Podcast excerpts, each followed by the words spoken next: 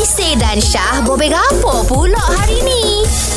Racun itu benar. Kata-kata ni sering disebut dalam WhatsApp geruk. Ha-ha. Ah, bersama dengan saing-saing kita. Kalau beli-beli gapa-gapa ni. Ini kita tanya Izzah Izzah Ay, Bak perempuan ni selalu kena racun kot Apa dia?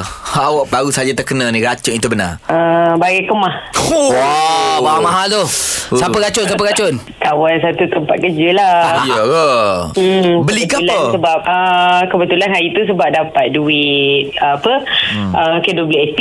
Hmm. Uh, Sebab okey. kan pilih pencen hmm. dapat KWSP tu. So hmm. masa tu tak ada target nak buat apa-apa. Lepas tu kawan dia tahu kan dia kata jom kita pergi jalan. Ah, ah.